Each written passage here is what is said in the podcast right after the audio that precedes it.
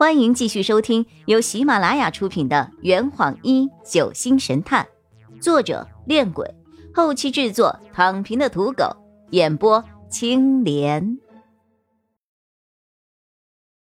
第二百七十章，哪些人有书房的钥匙啊？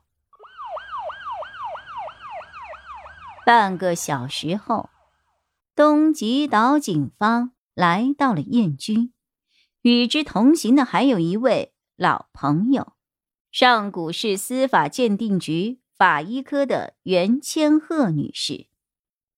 袁姐姐，你怎么会在这里啊？燕居别墅大厅内，我惊讶的迎上了前去。应阿洛之邀，我基本上是和你们同时来到岛上的，只不过……一直待在派出所里面而已。阿洛找你来的，洛佩的声音适时的在千鹤身后响起。我早就想到了这次旅行可能会发生这样的事情，所以就叫千鹤一起来了。即使没有发生命案，也方便替我们收尸。你说话就不能够吉利点吗？我不满的看了他一眼。张璇伸着懒腰，打着哈欠，朝房间走去。哎呀，我困了，案子我就不参加了。你们加油啊，加油，加油！嗯。看着张璇疲惫的背影，我问洛佩：“你们在苏木那里有什么收获吗？”哦，回头我再告诉你。先说说这里是什么情况吧。我将自己在燕居的所见所闻详详细细的对洛佩说了一遍，但是省略了自己在书房里与罗明的对话内容，只将罗明让我转告洛佩的话告诉了他。洛佩摸了摸下巴，眉头紧锁。果然，他们三个都来了。你说什么？哦，没什么。洛佩立刻回过神来，先带我们去现场看看吧。一个穿着警察制服的人走上了前来，官腔的咳嗽了两声：“嘿嘿，那个，我才是警察啊。”洛佩陪着笑：“哦，忘了介绍了，雨涵，这位是东极岛派出所的所长陈文。”陈所长，这位是临江居士林雨涵。您好，我礼貌的对他点了点头。他立刻换上了一张笑脸，哈哈哈！临江居士之名，我早有耳闻呐。这次还请您多多帮忙了啊！哈哈哈哈哈！一定，一定。他的这种态度让我突然想起了李志新。我们来到了别墅的二楼，现在已经是晚上十一点了，但书房的门口却挤满了围观的人。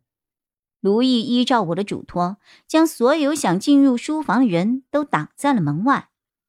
在书房的门口，莎莎伏在罗伊的怀里，泣不成声。于哥和肖国强则靠在走廊的围栏上，严肃的讨论着什么。除此以外，还有两个。没有见过的陌生男人。陈所长让两名民警将所有的人都安排到了娱乐室去，待勘察完现场后，再一一对他们进行询问。在警方的要求下，卢毅再次用钥匙打开了书房的门。就在开门的一瞬间，卢毅突然发出了一声质疑：“哎！”我踮起脚。查看屋内的情况，发现里面的情形和我们刚才离开的时候是一样的，并没有发生任何的变化。我疑惑的问他：“怎么了？”卢毅摇了摇头：“没什么，刚刚走神了。”书房内，我向洛佩和陈所长讲述第一次来到现场的时候的发现，千鹤则蹲在地上验尸。听完我的叙述后。陈所长向卢毅问道：“家里还有哪些人有书房的钥匙啊？”书房的钥匙只有两把，我手里有一把，另一把由老爷自己保管。当陈所长绕到书房的门背后，看到门把手上插着一把钥匙的时候，露出了一个不可思议的表情。天哪！凶手是怎么离开这间屋子的？凶手杀完人之后走出书房，然后用钥匙将房门锁上。那他又是怎么将钥匙插到屋内门把手上的呀？书房的门只有用钥匙才能锁上，而钥匙又插在屋内的门把手上。除了拥有另一把钥匙的卢毅之外，凶手就只能从屋内将房门锁上了。可如果是这个样子的话，凶手又是怎么样离开这间屋子的呢？洛佩走到窗边，将紧闭的窗户拉了起来。书房的窗户我看过，是一扇下拉式的玻璃窗。为了能够更好的防盗，窗户两边的框架上被钉了两枚钉子。致使整个折扇窗户只能够向上拉开十公分。洛佩用力的提了几次，都没有能够将窗户口拉得更开。他疑惑的挠了挠后脑勺：“凶手会是从这扇窗户逃走的吗？凶手应该不是从这个窗户逃走的吧？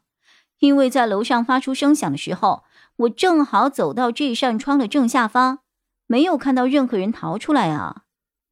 你听到声响后，不是马上跑回别墅了吗？在这段时间内，凶手完全有时间从窗户逃走。只是，洛佩面露难色。只是这个窗口的大小，连我都钻不过去。